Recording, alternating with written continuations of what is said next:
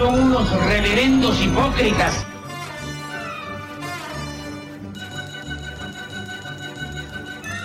¿Por qué no suben a la tribuna a responderme si son tan hombrecitos?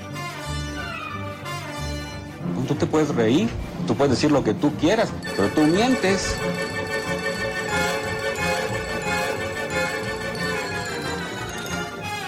¡No tienen vergüenza! ¡No tienen cara! Cállate, chachalaca. Bienvenidos a Política Nacional. Disculpe si nuestras netas se le estrellan en la jeta. Y por favor, sea serio.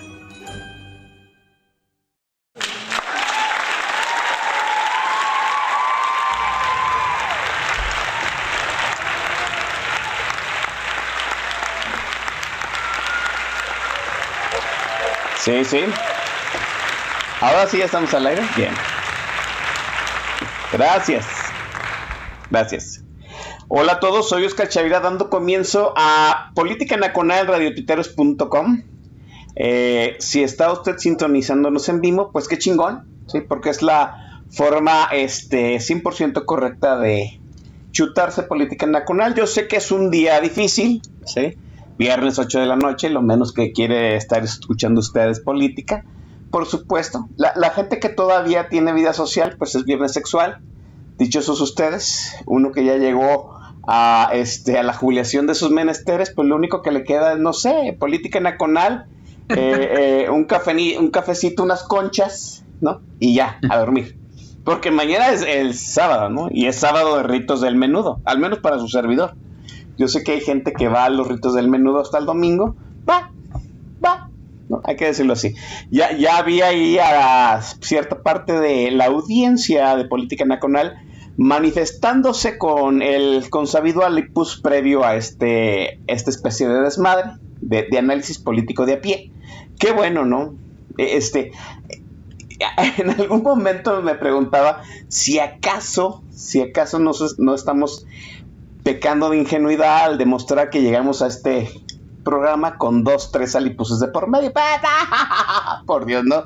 Ya hemos roto tantos pinches clichés de en cuanto a programas de análisis de, de política que uno más queda.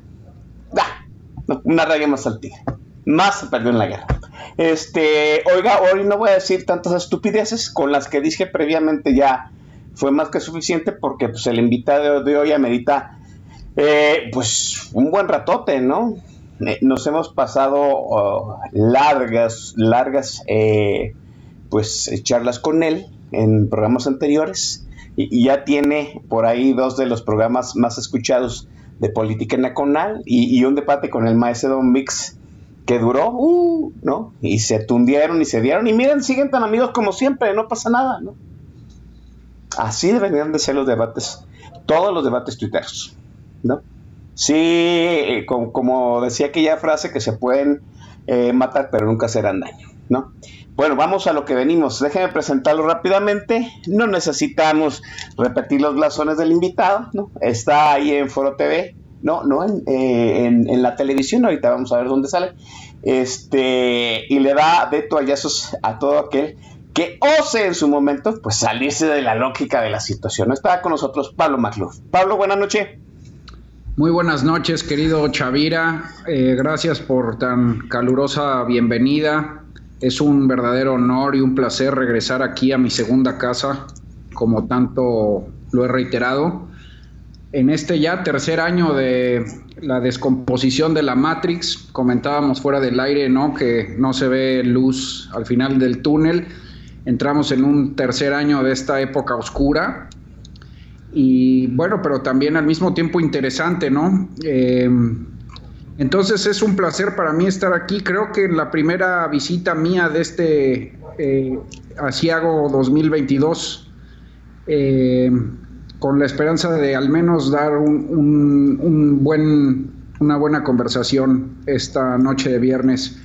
Este, brindo a tu salud, sé que estás tomando eh, un pérfido y traicionero Stolichnaya. Así es. Este, yo te, te, te, doy salud con un tinto francés, eh, esperando que sea un diálogo cordial. será un diálogo, cordial, ¿no? ¿Por qué esperamos un diálogo ríspido? No, creo que hay muchas coincidencias con lo que Pablo Macluf ha ido diciendo hasta este momento, ¿no? Mire, son tiempos asiagos. Es cierto, es el tercer año de una espiral de hundimiento, no nomás del país, hay que decirlo, sino de la humanidad entera, ¿no? Tiempos de barbarie, yo le llamo. Yo, yo le llamo como una segunda edad media. Sí, en realidad, eh, eh, el Internet no nos ha servido de mucho, o no hemos sabido si le utilizar la herramienta apropiadamente. ¿no? Uno pensaría que, digo yo, joven ingenuo en mis 20, ¿no? en los años 90, pensaba que el Internet le iba a dar a la gente la libertad de poder masticar ideas y sacar, vamos, moldear nuevas tesis de una manera más proactiva, ¿sí? Y tesis que nos llevaran hacia un futuro más venturoso, más luminoso. Y no, mire, ¿sabe cómo nos sentimos? Como si anduviéramos en una mina, así oscura, ¿no? Usted no sabe por dónde va, solo ve oscuridad. No ve luz al final del camino. Y lo único que siente es que cada vez que avanza se hunde más. Así me siento yo. ¿Sí? Tiempos de barbarie. No nada más en la cuestión nacional, sino en la cuestión internacional. Uno que pensaría que ya vamos saliendo de la pandemia, que el Omicron, pues por primera vez hubo una variante que literalmente a dos manos nos la peló. ¿Sí? Pues no. Ahora resulta que hay que lidiar con la amenaza otra vez de la Tercera Guerra Mundial. No, y no lo digo yo. Ahora lo dijo el camarada Biden. oiga, eso ya son palabras mayores, ¿no?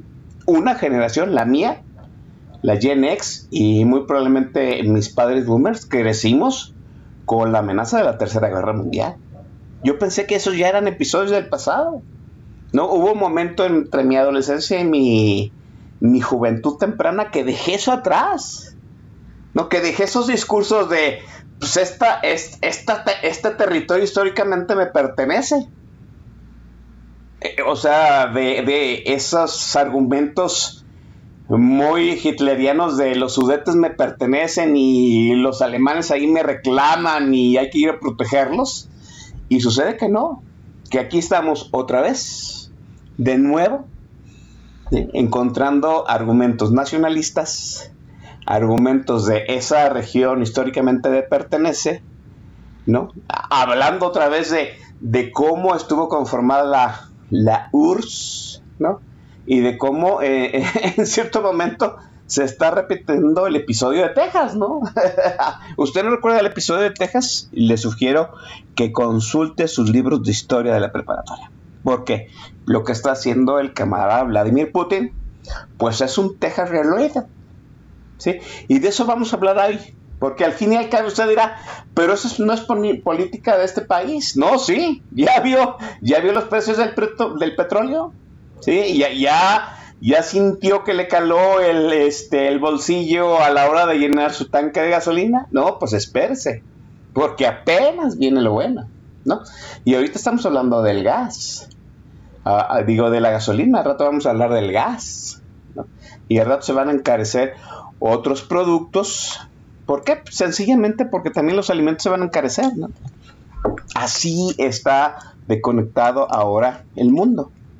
Se arma una sacapela en una parte del mundo de alguna forma más o menos reciente. Mire, lo voy a poner de esta manera, de esta forma, ¿no? Jamás en nuestras mayores elucubraciones yo creo que ni las de Pablo, que es Genex, ni de su servidor, digo, Pablo, que es Millennial, y su servidor, que es Genex, pensábamos que íbamos a padecer una pandemia como la del coronavirus. Y tampoco pensamos que íbamos a tener un escenario bélico, sí, en donde un lado iba a estar un espía de la KGB y del otro lado este, un cómico de televisión. ¿Cómo llegamos a este punto, este, mi estimado Pablo Bakiluf?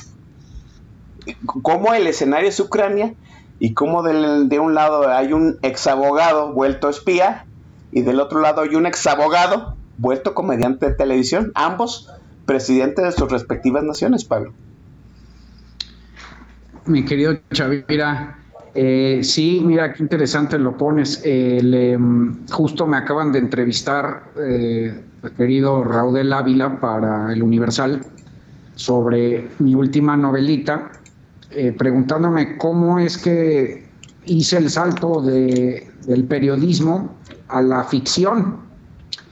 Eh, y pues lo primero que se me ocurrió es que ese salto no fue tan difícil, precisamente porque desde que se descompuso la Matrix, ya como mencionamos hace tres años, pues los periodistas nos tuvimos que acostumbrar de cierta manera a, utilizar el lenguaje literario, las formas literarias, la metáfora, la hipérbole, la sinécdoque, lo que tú quieras para describir el mundo, ¿no? Porque el lenguaje duro y seco y frío del periodismo ya no daba.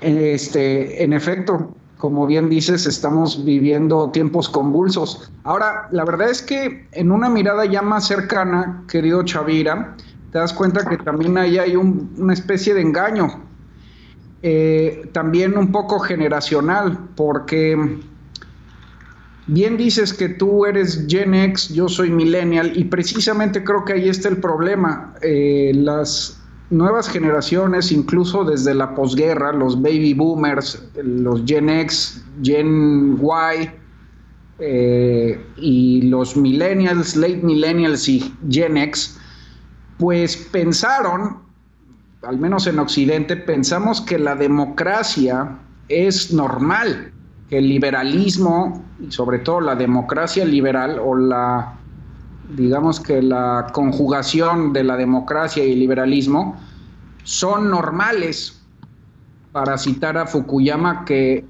esa mezcla del capitalismo y el liberalismo pues significaban el final de la historia. Pero en una, te digo que en una observación más amplia de la historia, te das cuenta que la democracia eh, y el liberalismo son muy nuevos, son, eh, no solo son muy nuevos en la historia humana, apenas un par de siglos, ¿eh? ¿eh? y ya funcionando bien, bien, bien, escasas décadas. No solo son nuevas, sino que también son muy endebles. Eh, no son naturales, digamos, para las sociedades humanas la democracia liberal es una forma muy artificial de organizarnos, muy difícil, muy em, y además muy vulnerable, porque el impulso natural eh, es hacia el otro lado, es hacia los hombres fuertes, es hacia las eh, jerarquías, hacia las pirámides, hacia el autoritarismo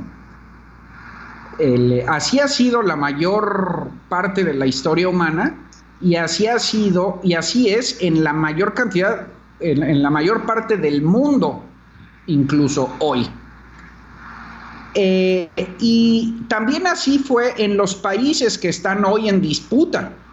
Eh, los países donde está el conflicto hoy, si tú ves bien, los países del este de Europa, la gran mayoría que fueron satélites de la URSS, eh, algunos integrados a la OTAN, eh, otros intentándose integrar, algunos que sí son parte de la Unión Europea, otros que no, pero sí son de la OTAN, pero que están ahí en la frontera de, del este de Europa con Rusia, la misma Rusia, pues no han vivido formas de la democracia liberal propiamente eh, siempre han estado bajo los yugos de imperios, imperios vienen, imperios van, eh, caudillos, hombres fuertes, guerras mundiales.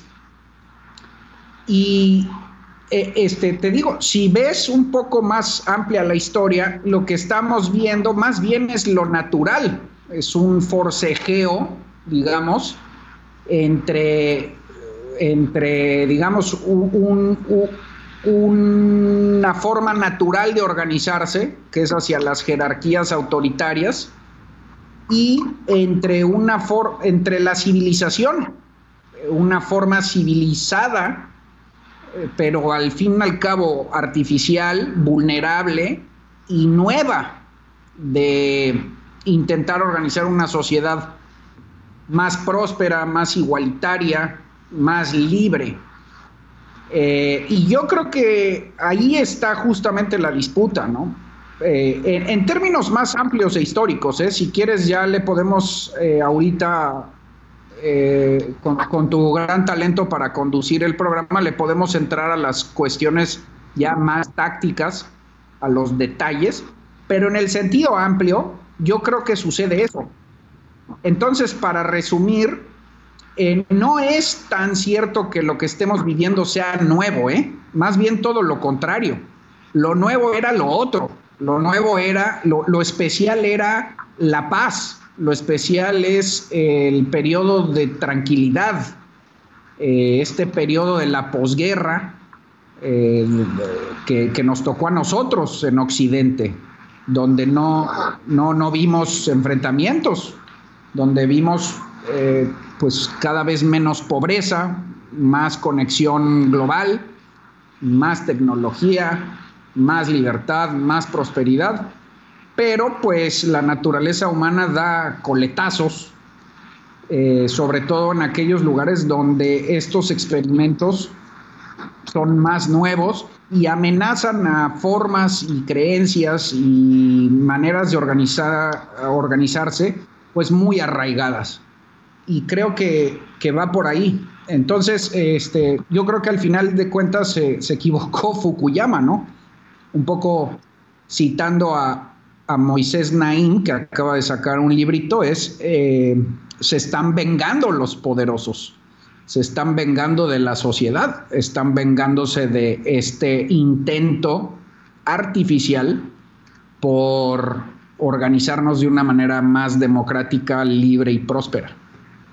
Hay una concepción equivocada de la democracia en el mundo. La democracia no sirve para resolver problemas. En efecto, no es muy eficiente.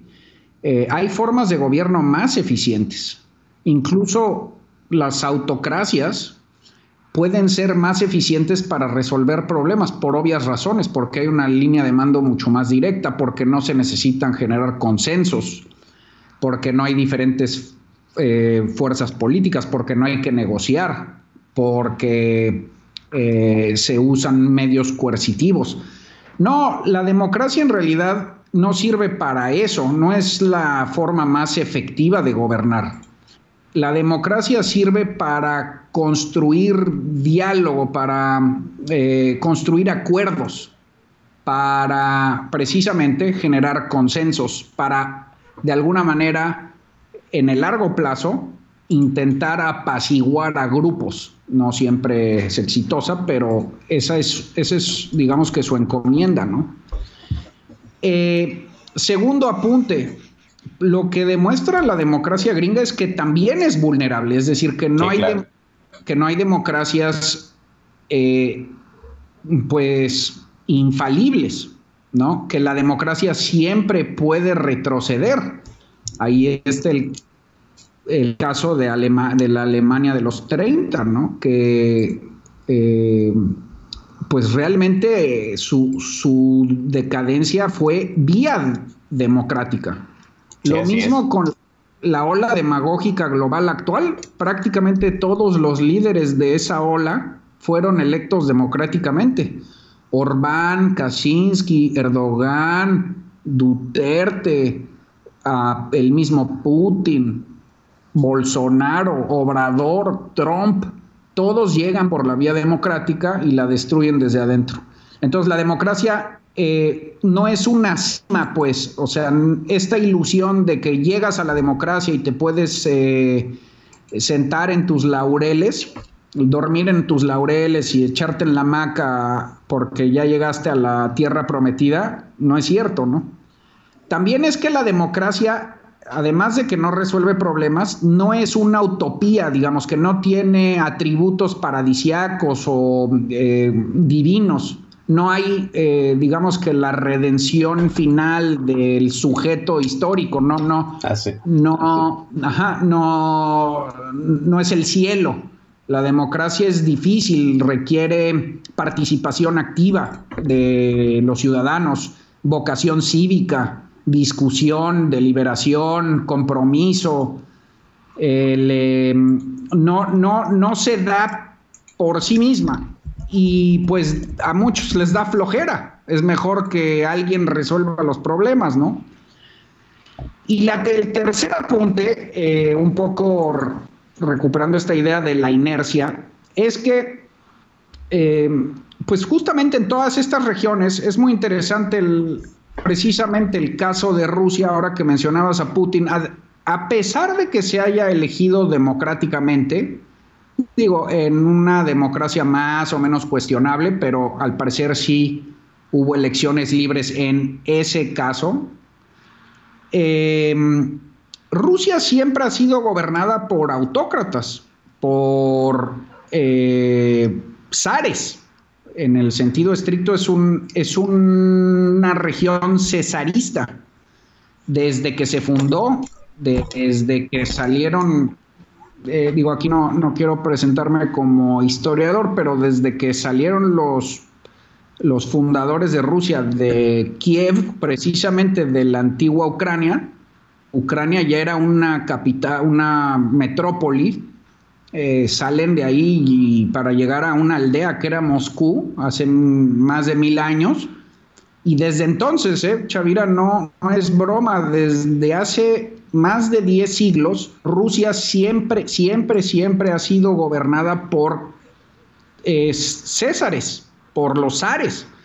Incluso en la época soviética, incluso la, la revolución soviética, la revolución leninista y la URSS es en buena medida exitosa porque replica el modelo cesarista. Al final de cuentas son zares, no son, son eh, zares ateos, eh, eh, digo en apariencia, porque ya se ha documentado también que tenían la bendición de, de la iglesia cristiana ortodoxa rusa, pero este, eh, al final de cuentas son zares y Putin también, ¿no? Y aquí es donde ya entra una parte muy siniestra, muy dolorosa también, que digamos que guarda ciertas lecciones también para lugares como México, donde también casi la mayor parte de su historia ha sido gobernada por este tipo de personajes o estructuras, si lo quieres llamar. O sea, al final también México, pues, eh, toma la fecha que quieras, si lo quieres desde la fundación de Tenochtitlan o desde que llegaron los españoles o, desde que se fundó como nación independiente, como quieras, la historia democrática es mínima, realmente es una islita. Eh, pues lo mismo en Rusia, ¿no?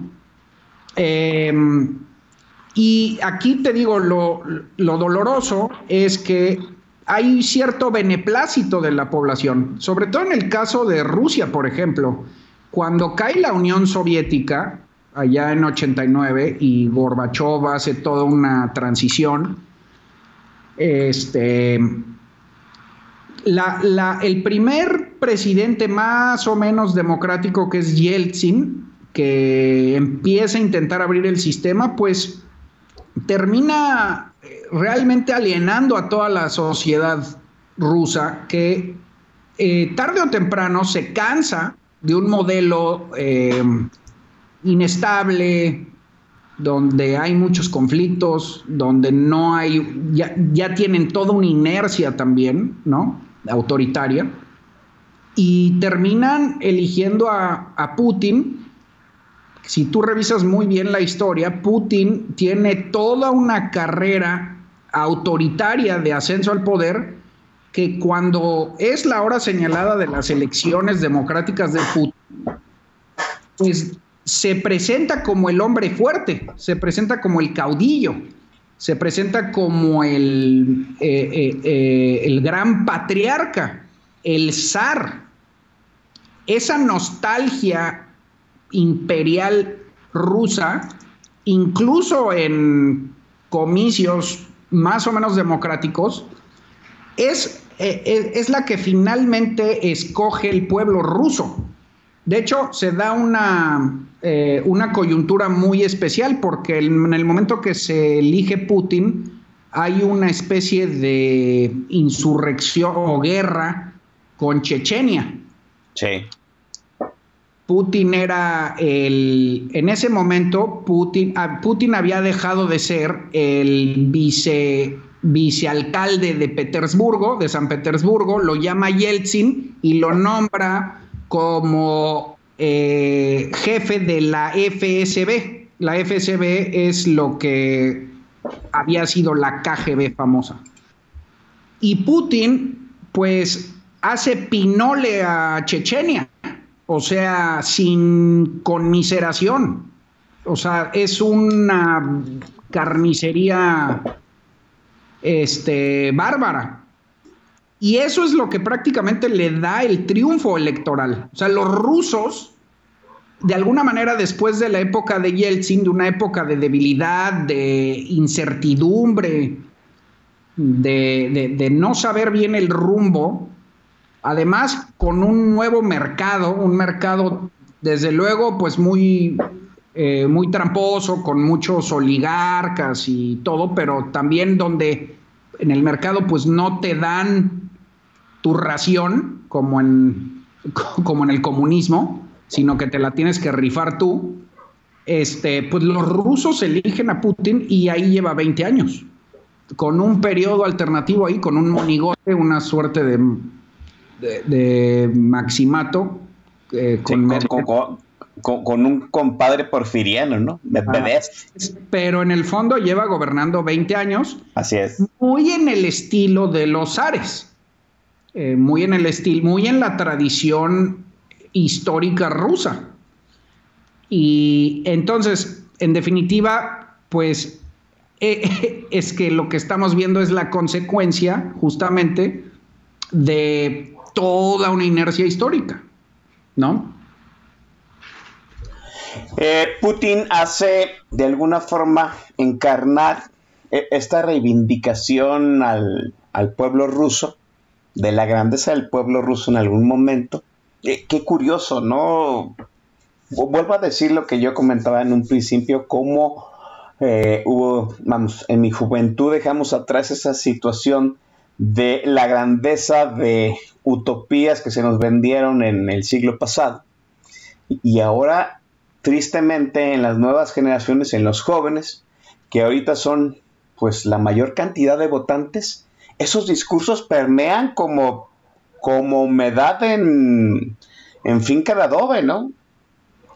¿En qué, ¿En qué momento la gente treintañera la gente de 25 a 35 años se deja engatusar por ancianos de 60, 70 años que les venden un país que ya no existe.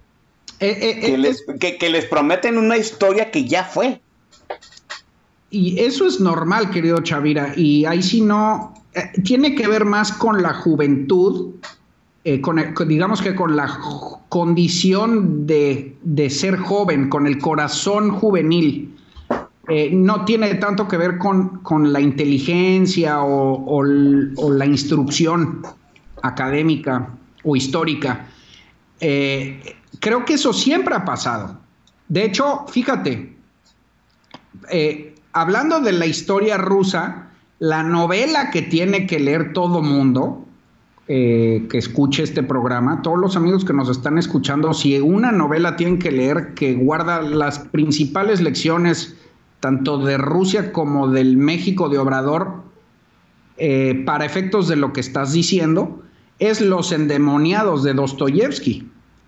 Porque es una novela que cuenta precisamente eso, ¿no? Como toda una generación de jóvenes se lanzan al nihilismo pues Dostoyevsky, escribió en el siglo XIX.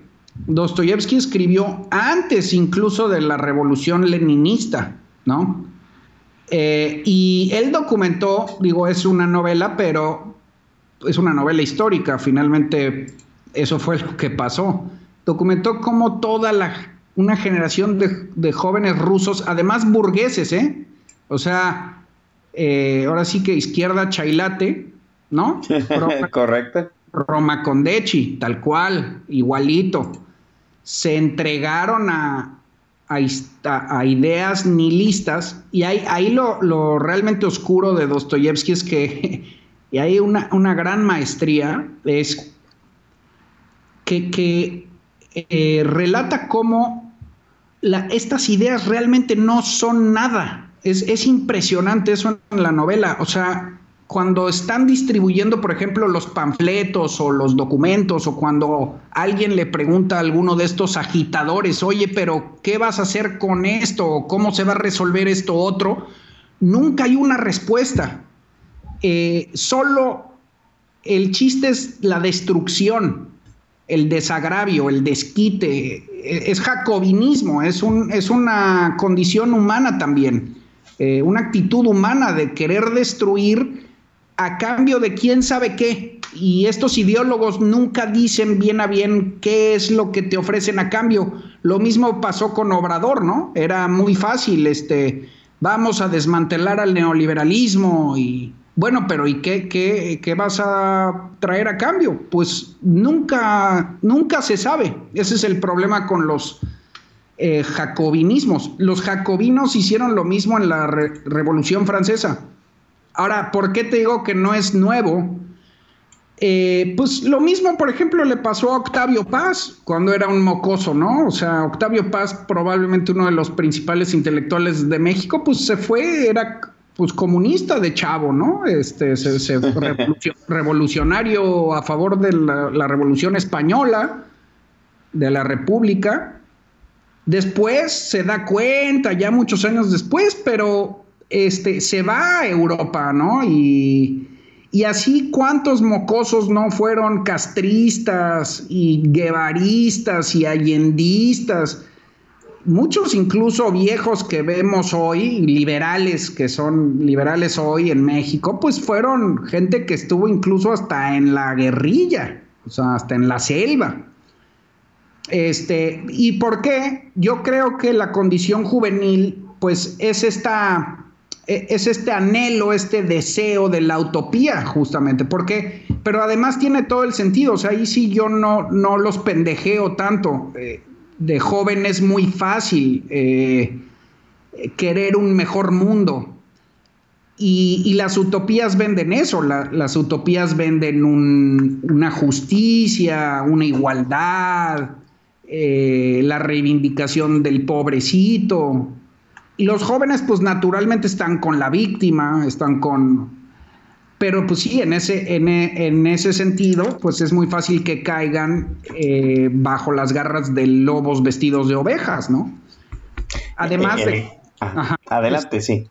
No, no, el, punto es que no, no, eso no es nuevo. Yo creo que la juventud, eh, de alguna manera, siempre, siempre ha tenido esta frescura aunque también la verdad es que es necesaria, ¿no? O sea, la juventud sí empuja, eh, es, iconoclasta, este, empuja hacia, hacia reformas, hace presión.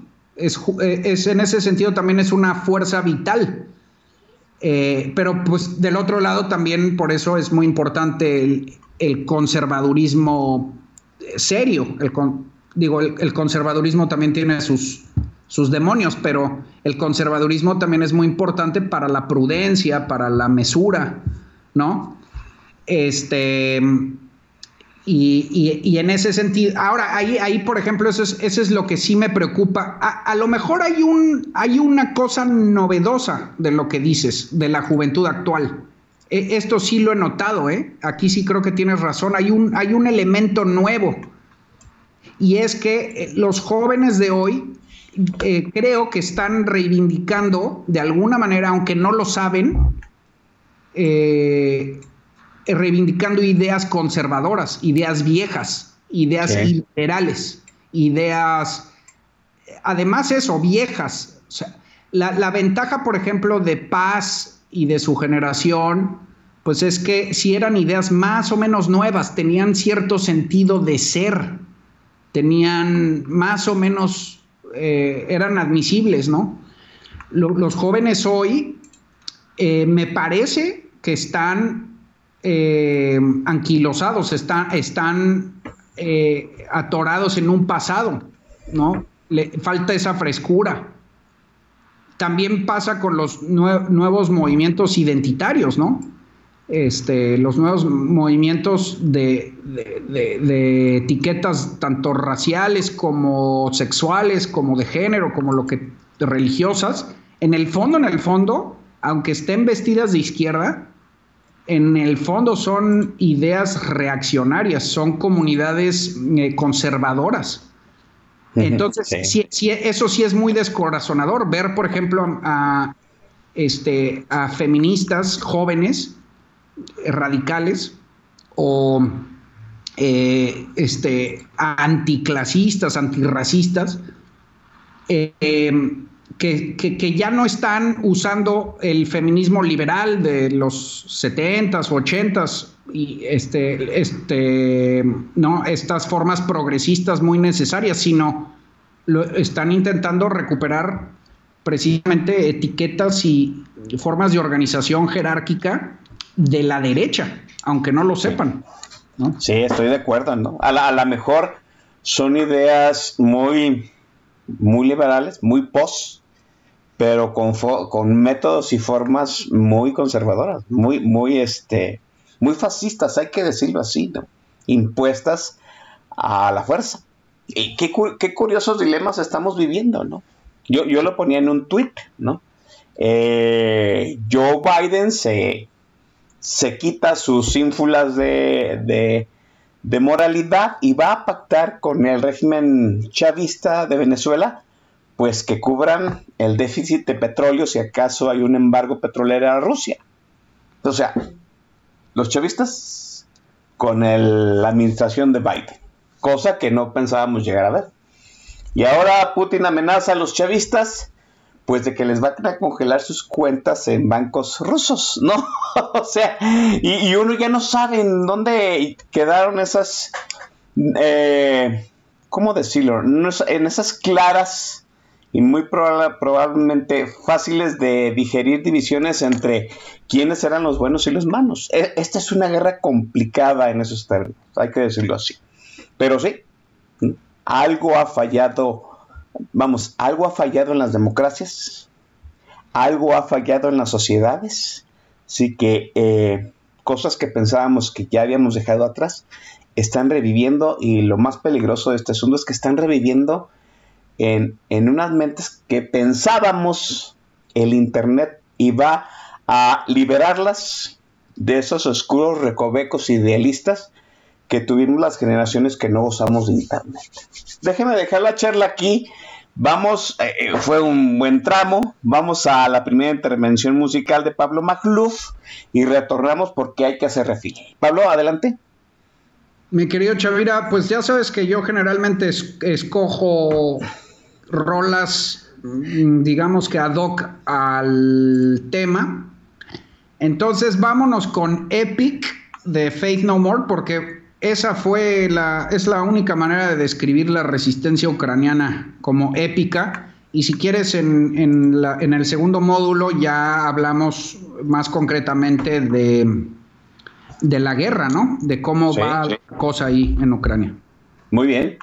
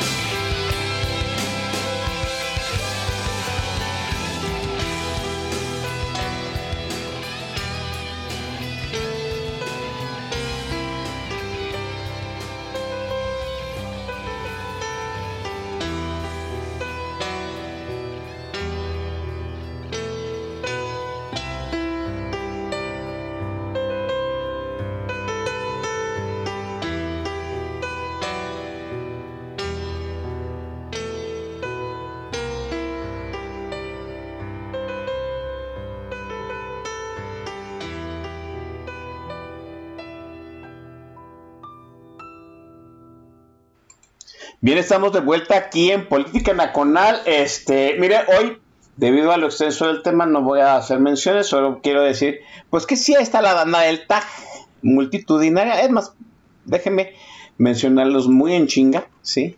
Porque luego se empiezan a quejar de que no los menciono. Está el Master El Shah, la secretaria bien respondona, el señor Dritten, mi estimadísimo amigo Javier Santoyo, que ya hace falta una charla con Javier Santoyo, debo decirlo. Está mi, camarada Jules Prox, que la semana que entra tenemos concilio, ¿no? Este, de Tuiteros VIP en Guadalajara. Para si usted quiere eh, unirse, pues ahí con la secretaria bien respondona, pídale a ver si puede ser admitido, admitido al concilio. Está el camarada Corazón, Phil, Jarocha 76, Salefebre, Andrés, Gilberto Morales, Guzbalref, Javo Querétaro, José. Hay alguien con una botarga de José Ramón López Beltrán. ¿En cuál vamos? ¿En el 20 qué? De José Ramón López Beltrán. Ya dejen de hacer eh, hashtag de José Ramón. Ya saben que le encabrona al presidente. Y el presidente anda muy encabronado estos últimos días, ¿no? Está Phil, mi estimada Publo Fifilia, Riten, T. Rubio desde la hermana República Popular de Monterrey. Este, tu nombre, Vespasiano. Y la camarada Raskolnikov que pide una mención especial para ella de Pablo Maclos. Pablo. Hombre, encantado. Querida Raz, eh, gracias por escuchar. Es, un honor. Te mando un abrazo y un beso. ok, también te está Josh Blur. Acá en el Twitter se está manifestando Eduardo Villasana, que dice una cosa muy, muy, muy importante que lo vamos a retomar en este segmento. La, la globalización, la globalización económica y social, la aldea global se diseñó para que en lugar de armas para una destrucción masiva mutua, hubiera una destrucción masiva mutua económica, o sea, el poderío bélico se transformara en un poderío económico. Y entonces el que se saliera de sus huacales, como está sucediendo en este momento, sí tuviera también consecuencias. ¿Qué quiere decir? Pues que no voy a poder comerciar con, la, con, sus, con sus clientes. Sí, es, se creó un mundo en donde tú inicias una guerra y de algún modo un tiro se te vuelve contra ti mismo. Este mundo globalizado, ¿sí? En donde eh, Europa depende del petróleo y gas ruso, ¿sí? Y Rusia depende, de algún modo, del sistema financiero global que controla Occidente. ¿Qué hizo Rusia? Pues este, inicia una guerra, Europa le dice no te voy a comprar petróleo y gas, Rusia le dice, me vale madre, tú te vas a quedar sin energéticos, pero antes, ¿sí? Occidente le dice, pues tú te vas a quedar sin sistema financiero. Y ahorita ya le hundieron el rublo. En, en 15 días, en dos semanas, han arruinado la economía rusa. ¿Qué, qué, qué diferente estilo de guerra estamos viviendo, Pablo? Lo decíamos antes de, antes de entrar aquí al programa, ¿no? es una guerra diferente de la cual no tenemos manual, porque jamás habíamos vivido, número uno, una guerra así de globalizados, y número dos, una guerra que podemos seguir minuto a minuto todos los ciudadanos de este planeta. La guerra de Ucrania va a sentar un precedente para lo que viene el futuro, Pablo. Sí, sí, en efecto. Mira, eh, todo indica que Putin está peleando una guerra del pasado. Eh, Rusia, en el fondo, está haciendo una guerra en territorio con lo que se llaman boots on the ground, es decir, con tropas, con tanques. Eh, muchos, a, a muchos esto les viene como sorpresa porque precisamente en los últimos 10 años, Putin había hecho una guerra como la que dices, una guerra cibernética. Este, eso llevó a muchos a sobrevalorar a Putin.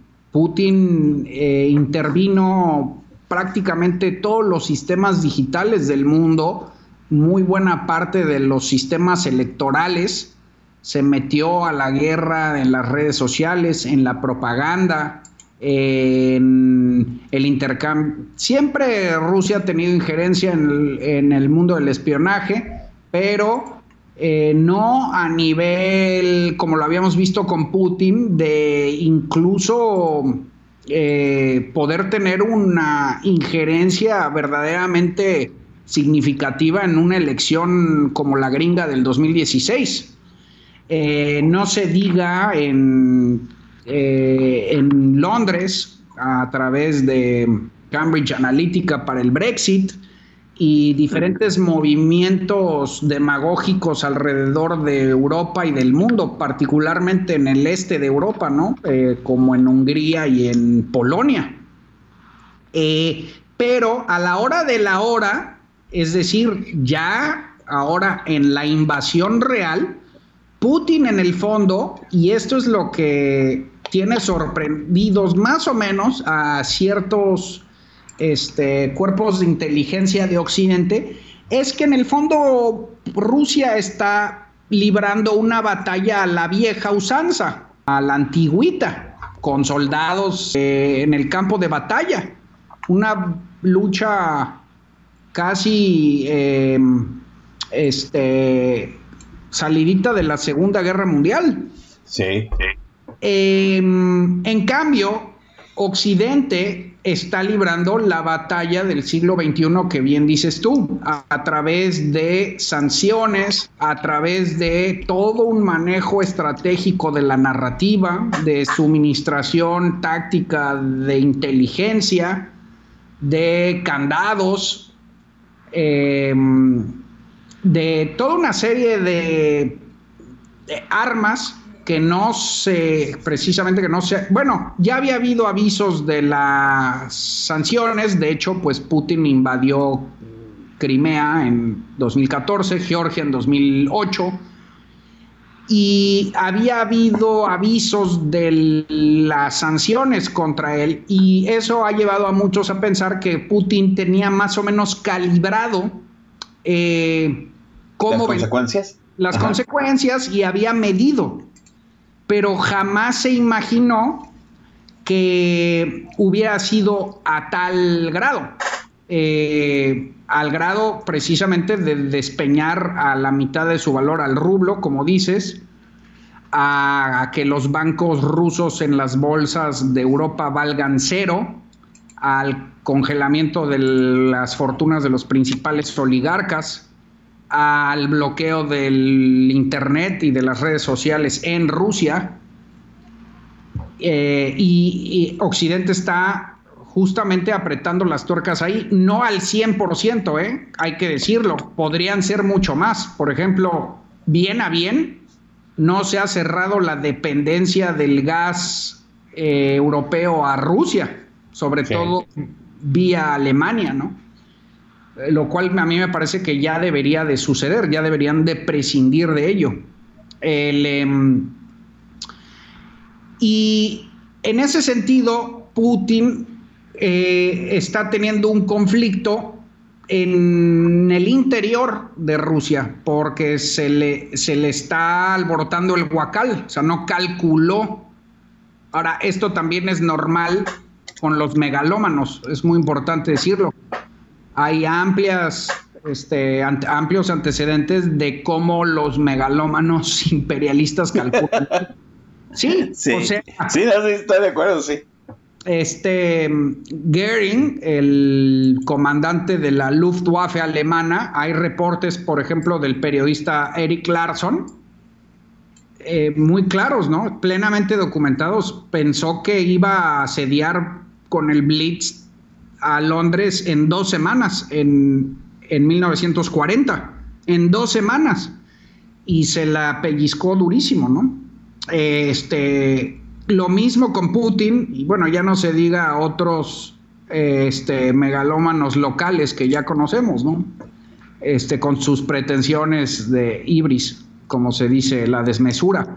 Este, o sea que em, juzgó mal Putin eh, yo creo en buena medida, Chavira, por varias razones. Primero, porque ya había invadido Georgia y Crimea eh, sin mayores consecuencias, prácticamente ya dominaba la parte oriental de Ucrania, estas regiones que le llaman el Donbass de Lugansk y Donetsk. Este, había pues puesto a títeres en eh, Bielorrusia, ¿no? es. Eh, tenía más o menos dominadas ciertas regiones de, había, había tenido una muy buena intervención en Siria. Y pues yo creo que se le, se le subieron los egos un poquito tras la presidencia de Trump, donde se rompió, se, pues se debilitó un poco la alianza de la OTAN, ¿no? Por culpa de Trump. Eh, pero al mismo tiempo, la salida desastrosa de Afganistán de Biden, yo creo que lo animaron en cierta medida, eso eh, conjugado con también una crisis interna en Rusia, eh, sobre todo a raíz de la pandemia, eh, yo creo que lo animaron a una guerra, él pensó, sin mayores consecuencias donde podía capotear las sanciones. Pero pues no fue así. La verdad es que ya también lo habían anunciado los más sobrios analistas, pues Putin tiene básicamente lo único con lo que cuenta es un arsenal nuclear. Pero nada más, la economía rusa es chiquita, es del tamaño de la mexicana un poquito más, eh, más o menos como la de Brasil, México, y no le alcanzaba para financiar una guerra de largo plazo. De hecho, tampoco le alcanzaba, o sea, no le alcanzaba ni sin sanciones, ¿eh? porque cada día de presencia rusa en Ucrania son miles de millones de dólares. La gente no sabe cuánto cuesta la guerra, pero son miles de millones de dólares. De hecho, incluso Putin ha tenido problemas para suministrar eh, combustible a su convoy militar, a los a esta enorme línea de tanques que se ha formado en, en, la entrada a Ucrania. Este, y dado que pensó que la invasión tomaría cuatro días, eh, eso ha filtrado este, las agencias de inteligencia de Estados Unidos, Putin pensó que iba a tomar Kiev en cuatro días, que iba a huir Zelensky, que iba a poder poner un títere, eh, que no se iba a fraguar una resistencia ucraniana, y dado que muy buena parte de la población ucraniana es eslava y este, además habla ruso y además tiene historia compartida con Rusia, pensaron que lo iban a, darle la bienvenida como el gran, justamente el gran restaurador imperial. Como los austriacos a los nazis. Exactamente, ¿no? Sí, fíjate, el, no, incluso antes, en la Primera Guerra Mundial, la invasión de, de Austro-Hungría, del Imperio Austrohúngaro a Serbia, pensaron ah, exactamente lo mismo. O sea, eh, pensaron que iba a tomar días este, sitiar Sarajevo y no, se desató la Primera Guerra Mundial y se, disolvió el imperio austrohúngaro, de hecho. bueno, pues lo mismo. Eh, Putin calculó que le tomaría cuatro días y ya lleva dos semanas. Son miles y miles y miles de millones de dólares que te digo, no tenía incluso sin sanciones, pero con sanciones la cosa está realmente, realmente grave, ¿no? Para él. Ahora, eh, ya si quieres podemos platicar eh, en un momento más sobre qué significa esto, porque la gran mayoría de analistas, de eso de hecho escribí hoy en Etcétera, en mi artículo semanal para Etcétera, aunque tú no lo creas, lo que más le preocupa a los estrategas occidentales es el estado mental de Putin, porque haciendo un clavado a su biografía, eh, ahí les recomiendo mucho a quienes nos escuchan, por ejemplo, que vean la serie de entrevistas de, eh, de Putin Files, los archivos de Putin en YouTube, de Putin Files. Es una colección de entrevistas que hizo Frontline, eh, es el mejor programa de periodismo en el mundo, en mi opinión, para un documental que se llama La venganza de Putin este, todos coinciden, ¿eh? los principales periodistas expertos en Putin y biógrafos, Masha Gessen, Julia Ioffe, este, incluso Blinken, el ahora secretario de Estado de, Biden, eh, grandes analistas, eh, Brenner, en fin, todos ellos ven en la biografía de Putin un una incapacidad para la derrota, un espíritu vengativo, este, con, con, digamos que un ego muy lastimado, viene desde su infancia. Este, es un chavo que creció muy resentido con la caída de la Unión Soviética. Eh, este, una juventud pues muy desorientada, casi se vuelve mafioso, en los códigos de la calle casi eh, se vuelve mafioso ruso, eh, donde, te digo, la ley de la calle era la venganza, ¿no? Y hay todo un patrón biográfico en Putin donde eh, siempre revira, siempre redobla la apuesta, nunca puede perder. Es, este, tiene una gran incapacidad para la humillación precisamente por lo del ego. mira qué curioso, ¿no? O sea, esto parece de programa de, de muy interesante o de Jaime Maussan, pero aunque no lo creas, en términos geopolíticos y estratégicos, ahorita, ahorita la mayor preocupación, lo que más está discutiendo es la psicología de Putin, porque muchos este, porque bien muchos señalan que, es un cuate que tiene un terror eh, a, la a la humillación, a la derrota. Ahora sí que por falta de autoestima, pues, ¿no? Sí, así es. Sí. Eh, eh, yo, lo llamo, este, ¿cómo es? una, una mala forma de procesar la frustración, los fracasos, ¿no? Eh, déjenme, déjenme, decirlo, ¿no? De un lado tenemos a Putin, ya dijimos cómo se encumbró, ya sabemos que ahorita el problema es el perfil psicológico de este tipo que no va a procesar una derrota. yo creo que en el, vamos, en, en esos planes que negativos que a veces uno hace, muy probablemente para Putin no hubo, vamos, era el momento, era el ahora o nunca, y, yo creo que para él, en su historia personal, no percibe una derrota. Para él. No quizá para Rusia, pues eso sería otra cosa. ¿Qué, se encontró del otro lado este Pablo McLuff?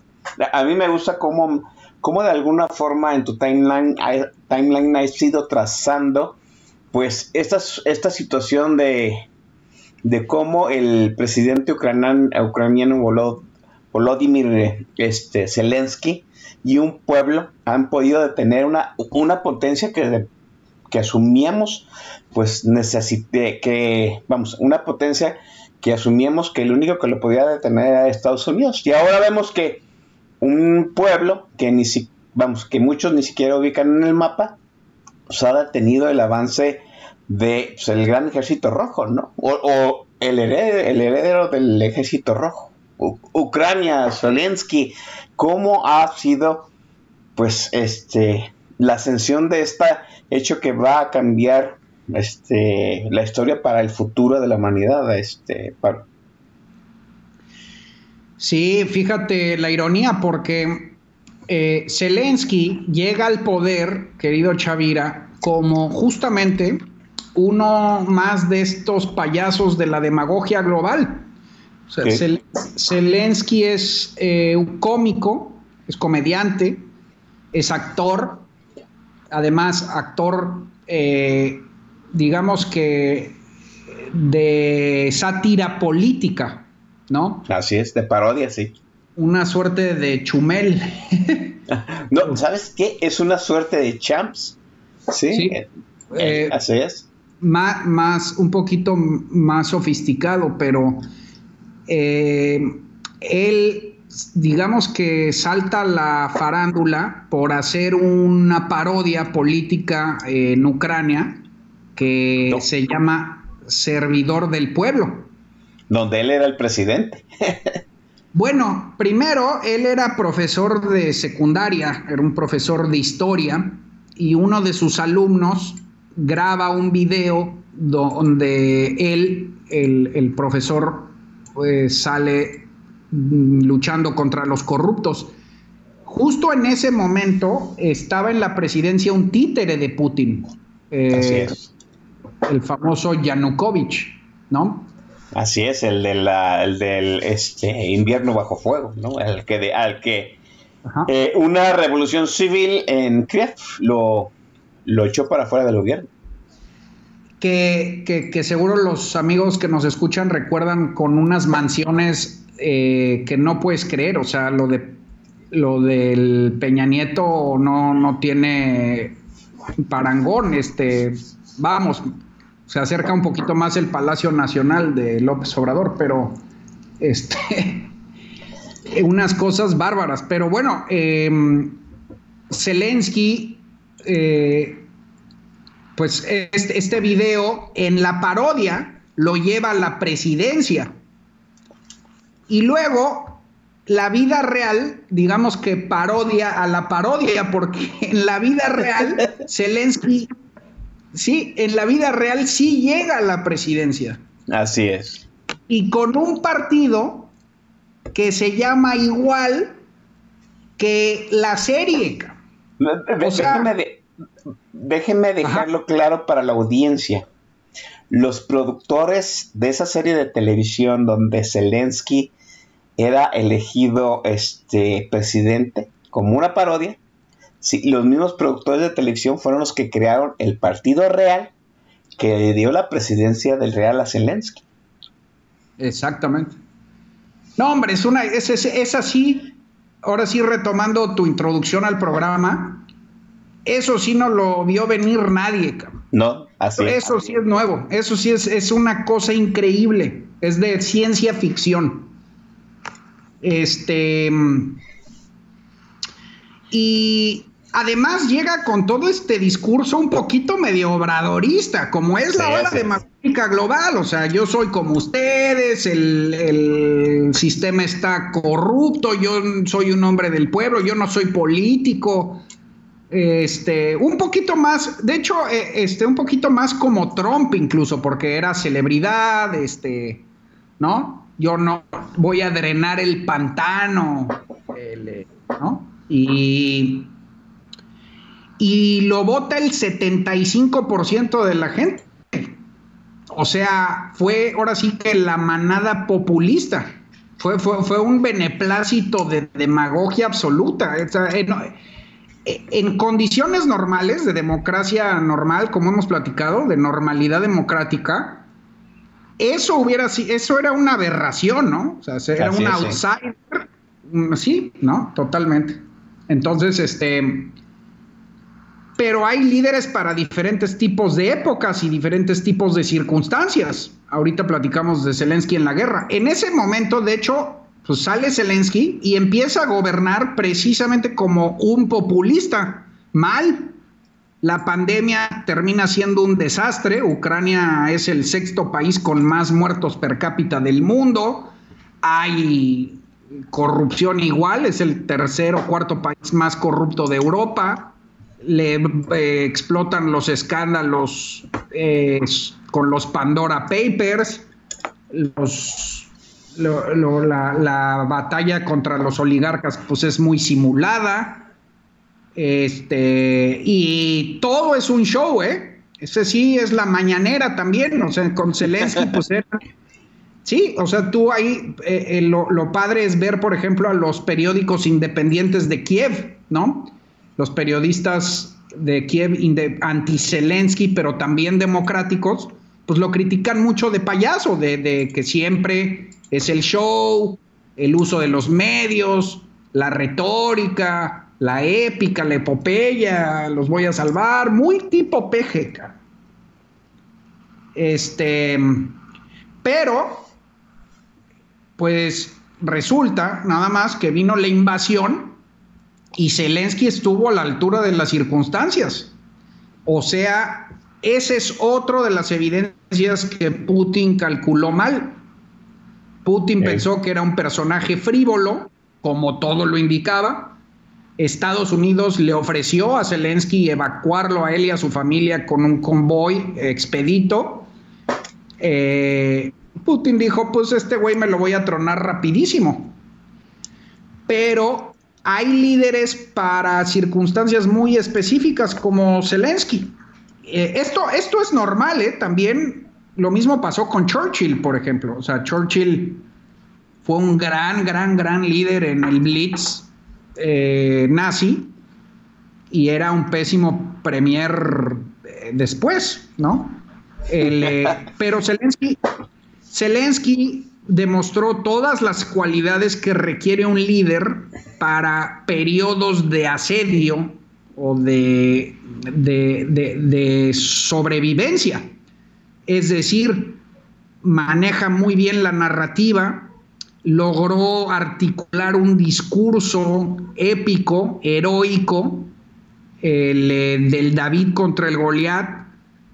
Además es judío descendiente de sobrevivientes del holocausto, este, es pro democracia, es pro occidental, apeló a la cohesión de la nueva Ucrania, al pueblo ucraniano, porque también sí es cierto que sí ha habido muchos vínculos históricos con el pueblo ruso, pero él, digamos que apeló a una nueva identidad nacional y bueno, también en la, en la, circunstancia se prestó para ello, ¿no? Pues te están atacando, eh, tienes, digamos que toda la, eh, la, inercia a tu favor, eh, un poco.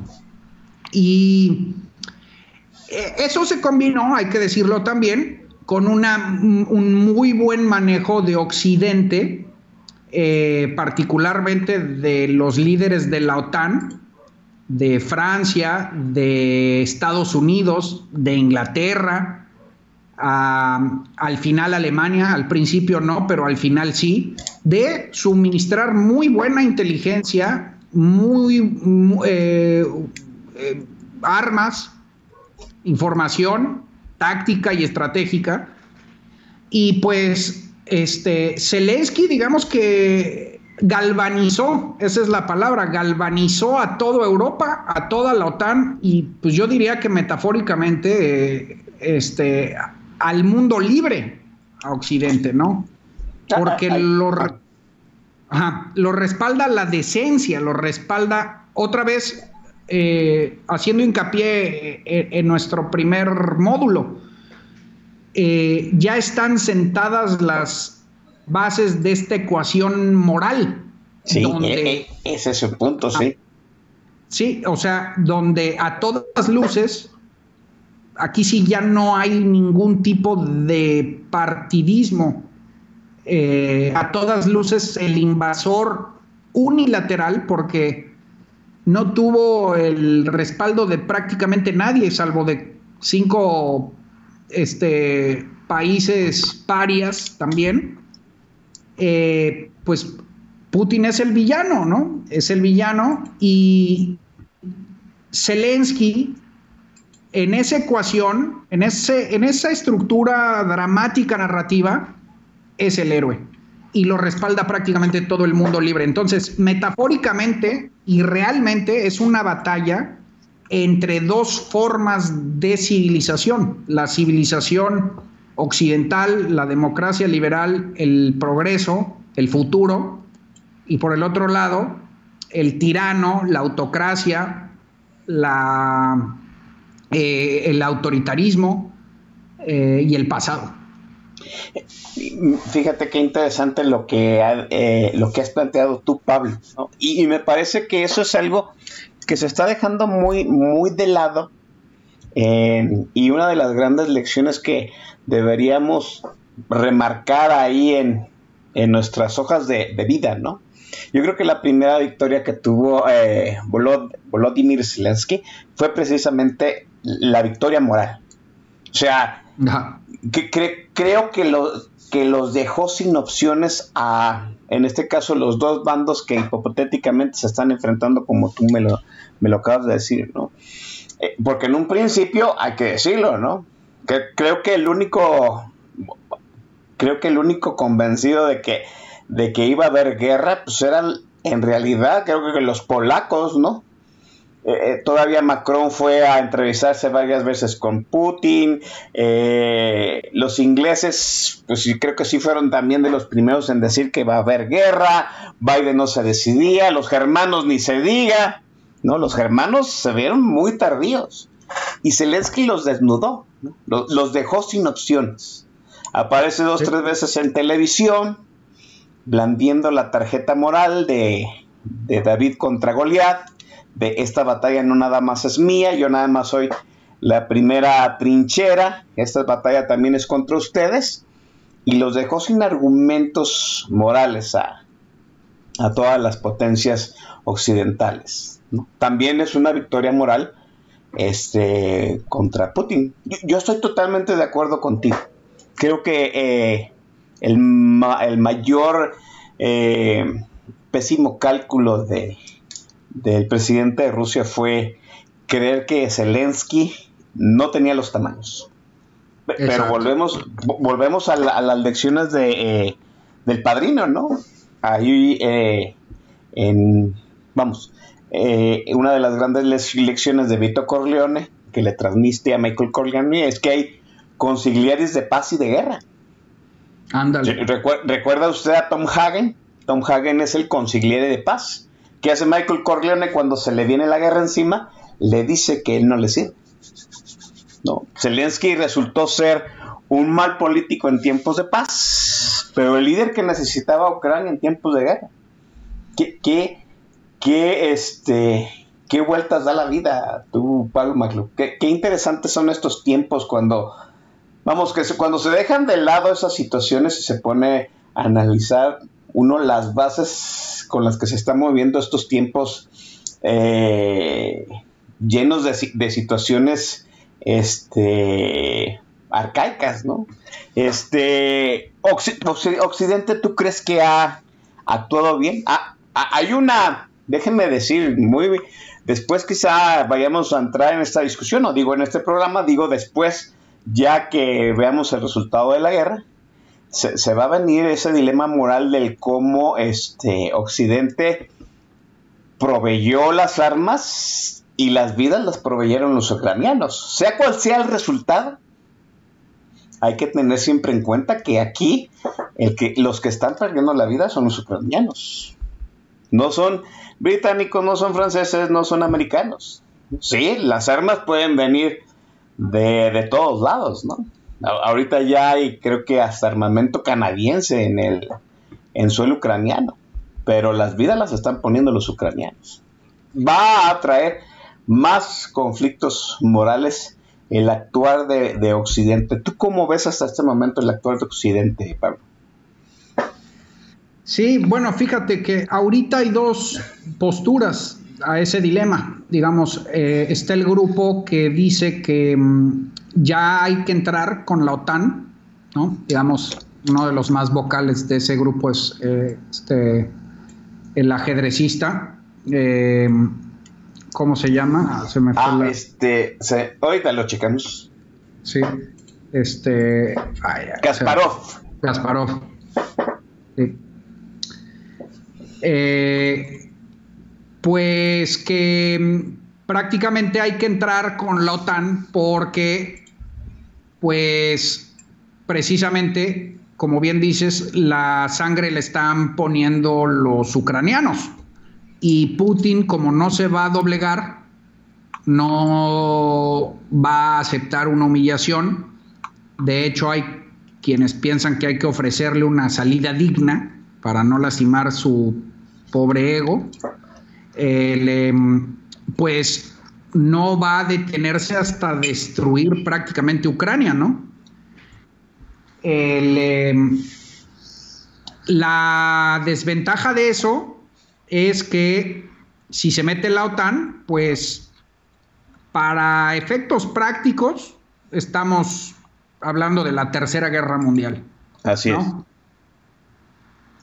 Y está el bando del otro lado que dice, no, ¿para qué nos metemos si precisamente está librando la batalla Ucrania? La está librando bien, se está fraguando una resistencia que incluso si Rusia lograra eh, redoblar al gobierno ucraniano o lograra poner a un títere, eh, esa resistencia terminaría en una guerra de guerrillas de largo plazo, em, donde de todas maneras sería insostenible la invasión. ¿Para qué meter a la OTAN si Putin se está desgastando solo? ¿No? Eh, lo mejor que podemos hacer es seguir proveyendo armas, inteligencia, y que Putin se desgaste solo afuera y combinado con las sanciones se le genere un caos interno que propicie una suerte de revuelta de los oligarcas para deponerlo. Eh, la desventaja ahí es que puede tomar meses, incluso más un año por ahí, y que sea realmente un genocidio, donde, como dices, la sangre la pongan los ucranianos. Entonces, digamos que están esas dos posturas encontradas ahorita. Zelensky y el gobierno ucraniano están del lado de Kasparov, de la postura inicial, de la primera. Están solicitando la intervención de Occidente, de la OTAN, están pidiendo a gritos de hecho, la, em, el bloqueo del espacio aéreo para que no puedan volar aviones rusos, lo cual obligaría automáticamente por ley a los países de la OTAN a derribar un eh, este, avión ruso y eso de todas maneras desencadenaría la Tercera Guerra Mundial. Así es. Eh, pero yo creo que eso lo está haciendo Ucrania y lo están haciendo Zelensky eh, y sus ministros para presionar a Occidente, ¿no? Justamente para subir el costo. Yo, Chavira, no sé tú qué, cómo te colocas en ese dilema. Yo creo que lo está haciendo bien Occidente. Yo estoy, creo que lo está manejando muy bien la OTAN, lo está manejando muy bien Biden. Yo me, me pronuncio por la segunda opción por una sencilla razón. Sí es cierto que están muriendo ucranianos, pero si se arma la tercera guerra mundial van a morir pues de todos lados. Sí, ¿no? esa es una. Y segunda, si se está desgastando Putin solito, eh, para qué, como decía Napoleón, ¿para qué metes las manos si tu enemigo se está descalabrando solo? Este, o sea, cuando, cuando tu enemigo le está regando, no te, no, no, lo interrumpas, cabrón. Ah, y lamentable. Ah. Ah, sí, adelante. perdón, perdón, perdón. No, no, no, era eso, o sea, y, la tercera es el eh, que se meta la OTAN, ya es como el eh, digamos que mostrar las cartas, ¿no? Hasta ahorita Occidente no ha mostrado sus fichas enteras. ¿Para, Qué las, ¿Para qué las muestras todavía ahorita este, a, este, um, este, a, este minuto si Putin se está desgastando solo? A estas alturas, perdón. ¿No? Entonces... Ah, perdón. Sí, sí, ah, ya era eso, era eso. Déjeme, dejar mi postura más como, mm, ¿cómo decirlo? Si yo sé que Putin ya perdió la guerra. A, corto, a largo plazo ya lo perdió. A mí lo que me asusta mucho es el intermedio en donde estamos parados en este momento y el fin de la guerra. Como tú dices, ¿no? Puede ser, no sé, que Putin, como los huracanes categoría 5 que nomás tocan tierra ajena y se desgastan en dos, tres días, ¿sí? O puede ser una guerra de guerrillas sanguinaria como lo fue Vietnam, como lo fue Corea. Sí puede suceder en los dos casos. ¿Sabe, ¿Sabe qué? Yo soy una persona que le gusta jugar ajedrez.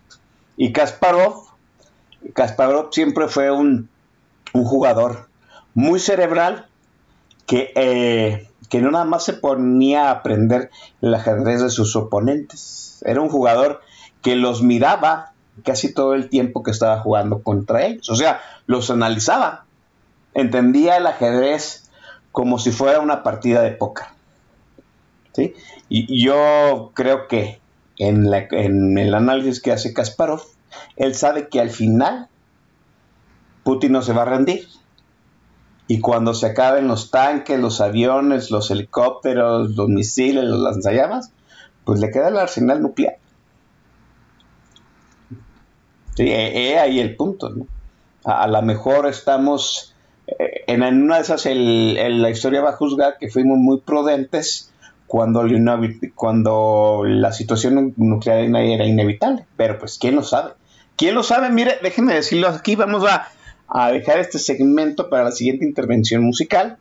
Una, porque hay que decirlo así, ¿no?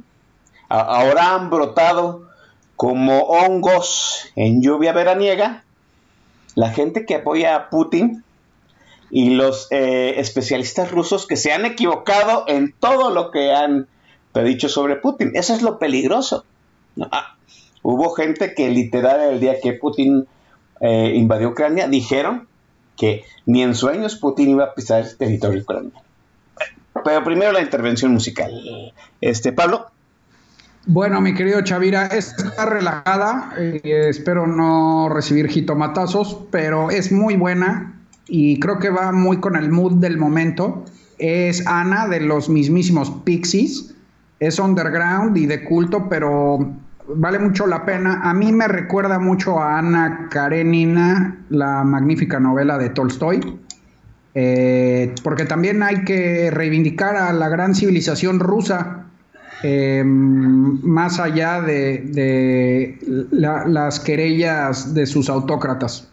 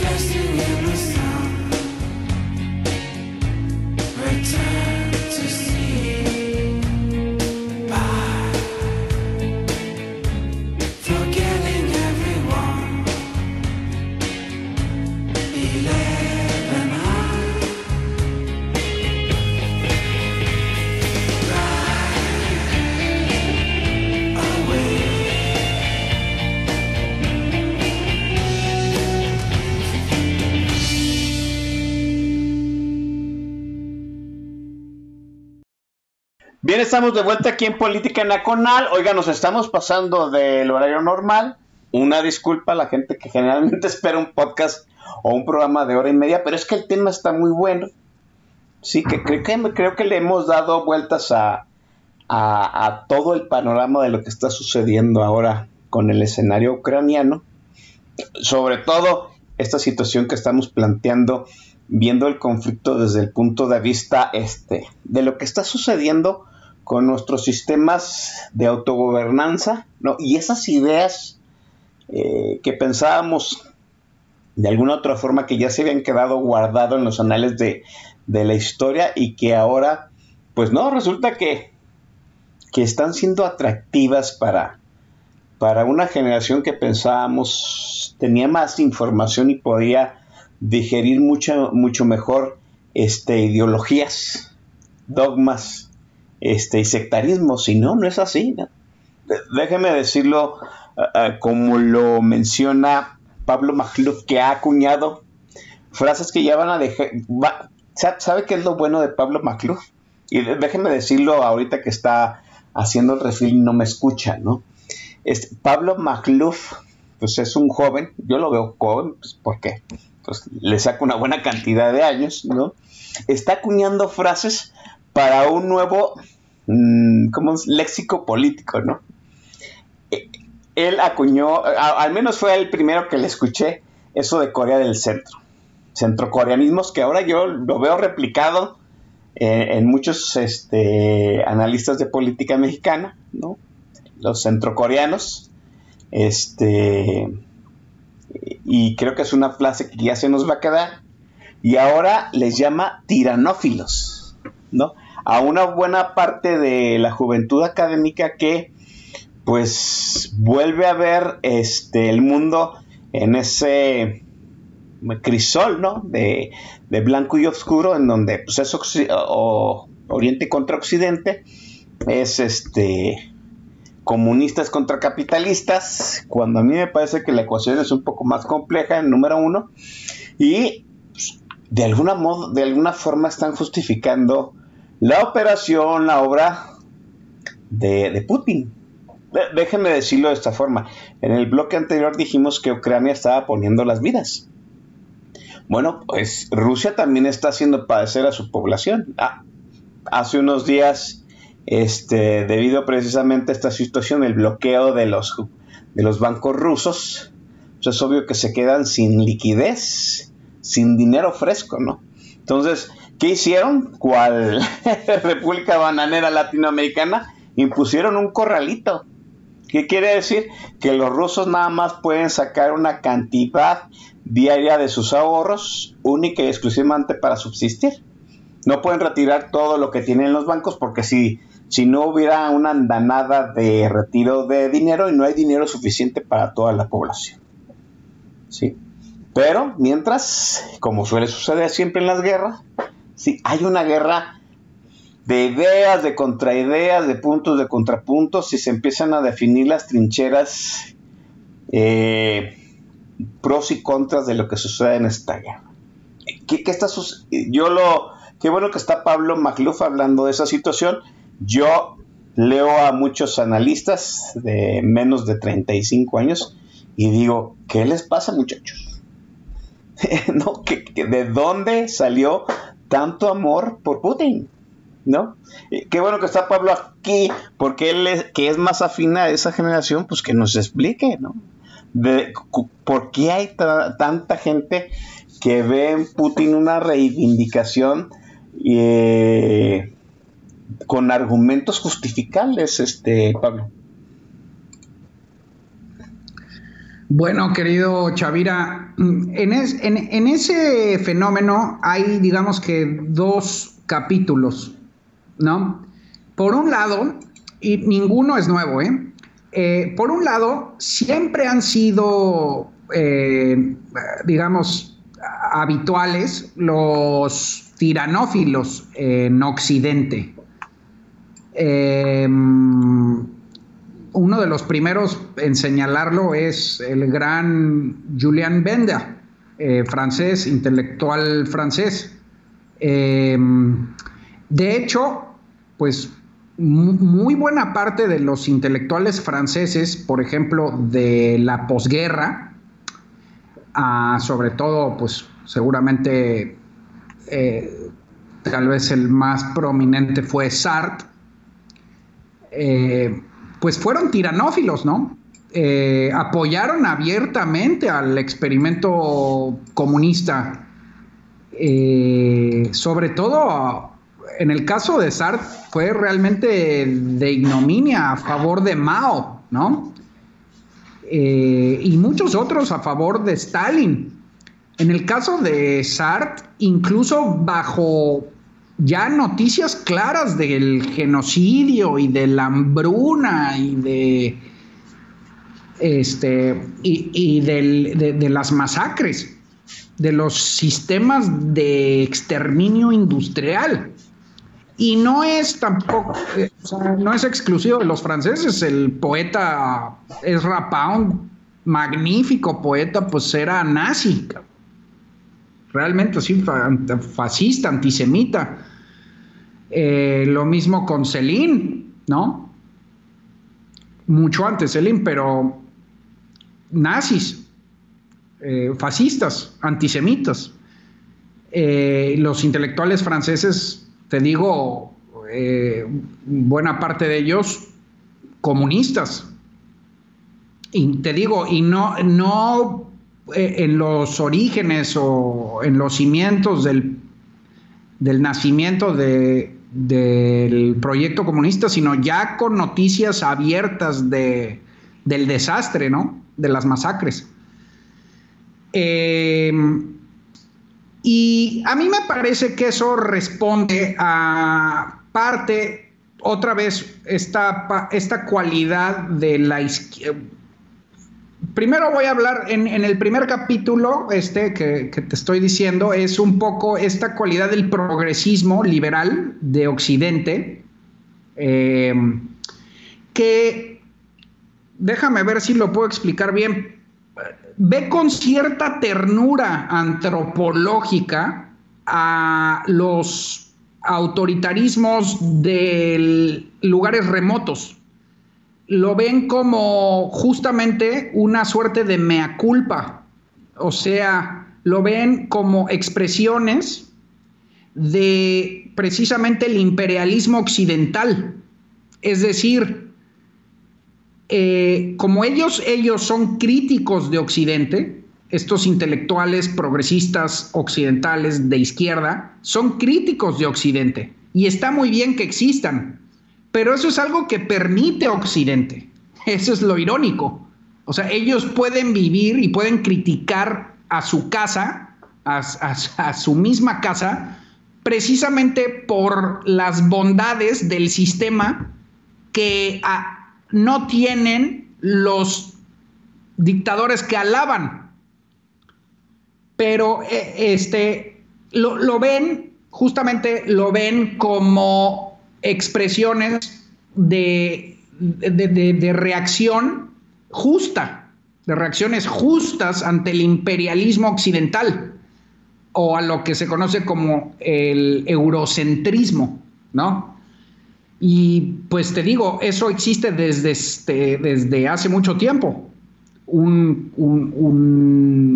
caso emblemático es Sartre, pero ahora lo puedes ver, pues, por ejemplo, con Chomsky, ¿no? ¿No? El famoso Chomsky, pues es un tiranófilo declarado, o sea, de, apoyador de Chávez y foca aplaudidora de, de, todos los dictadores, de Ortega y de todos los dictadores bananeros latinoamericanos. Em, y a mí me parece que en realidad, pues en el caso de América Latina al menos, también se producen mucho estos tiranófilos que aprovechan a los, a, los tiranófilos, eh, de grandes tiranófilos de Occidente, un poco como tontos útiles, eh, eso por un lado. Por otro, porque pues gran parte del claustro académico eh, de América Latina se quedó pasmado en el tiempo, influenciado inevitablemente por los sueños dorados del antiguo proyecto soviético o del antiguo proyecto comunista. Eh, ahí vale, eh, vale mucho la pena este ensayista que justo, ah, mira, hablando del rey de Roma, me, enseñó mucho como estudiante, pues, eh, Macario, ¿no? Este, a Robert Nozick, el gran teórico Nozick tiene un ensayo muy bonito sobre por qué a los intelectuales, a los académicos, estos académicos de claustro, no les gusta el mercado. Eh, es un ensayo muy bonito, muy breve, fácil de leer, lo pueden encontrar todo mundo que nos escucha, así se llama, ¿por qué los intelectuales no les gusta el mercado?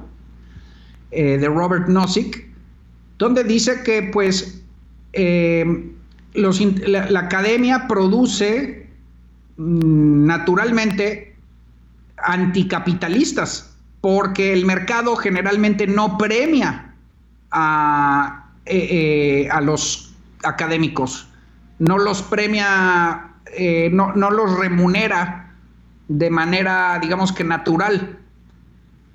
Em, y digamos que ellos son vengativos en contra del, sistema de mercado, ¿no? Y eso los lleva de alguna manera a apreciar sistemas utópicos. Bueno, ese es el primer capítulo. Ese es, digamos que, un primer fenómeno que se da eh, como posible explicación de los tiranófilos. El otro es reciente, tampoco es nuevo, pero es reciente, y quien mejor lo ha explorado es la gran Anne Applebaum eh, una magnífica escritora del Atlantic, que diplomática, eh, vivió mucho tiempo en Polonia, tiene muy buenos libros, y ella eh, observó cómo, pues, los también de la derecha, de la derecha anglosajona, o de, mejor dicho, de la derecha WASP, los WASP son los White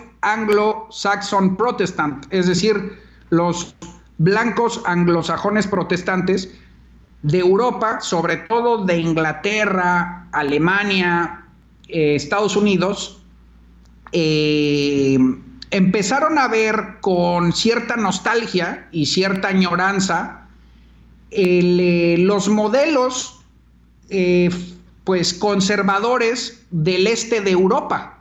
Mm, particularmente de Putin, ¿sí?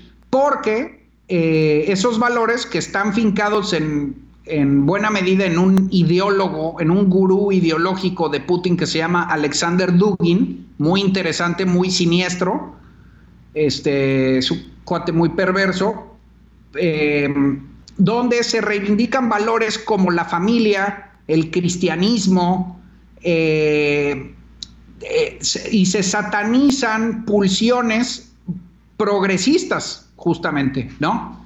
Eh, como la homosexualidad, la diversidad, el multiculturalismo, em, la sociedad abierta, ¿sí? El libertinaje.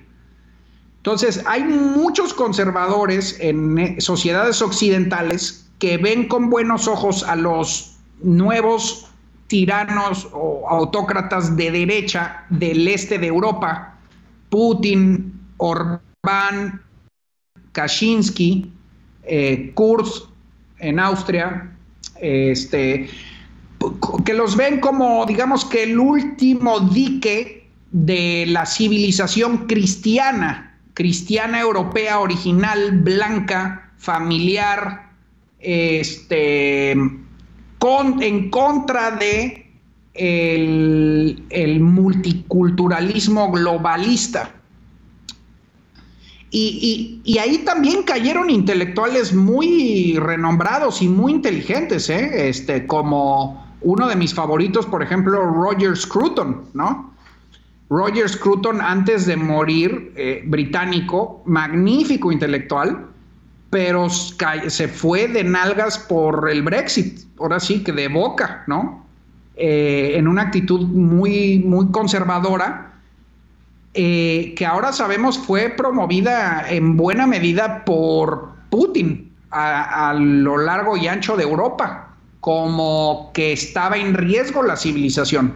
Y también por eso mucho trompista apoyó a Putin, porque lo ven como, digamos, este patriarca, este, este eh, modelo de mm, familia occidental eh, que se está perdiendo, que se está perdiendo frente al feminismo, se está perdiendo frente al progresismo extremo, frente a la globalización.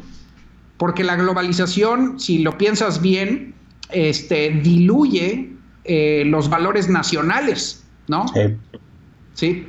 Este, destruye las fronteras, integra a todo mundo.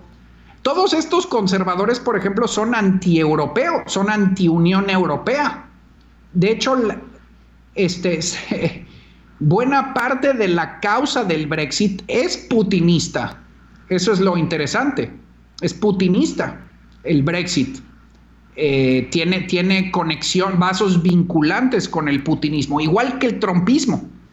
Entonces, bueno, para no hacer el cuento largo, Chavira, los tiranófilos vienen de los dos extremos, tanto de izquierda, de esta izquierda que antropológicamente eh, los ve como fenómenos este, de, reacción al malvado imperio occidental eurocentrista, y por el otro lado, de los tiranófilos de derecha, que los ven como el último, el último eh, eh, pues la última salvación de, la civilización cristiana blanca.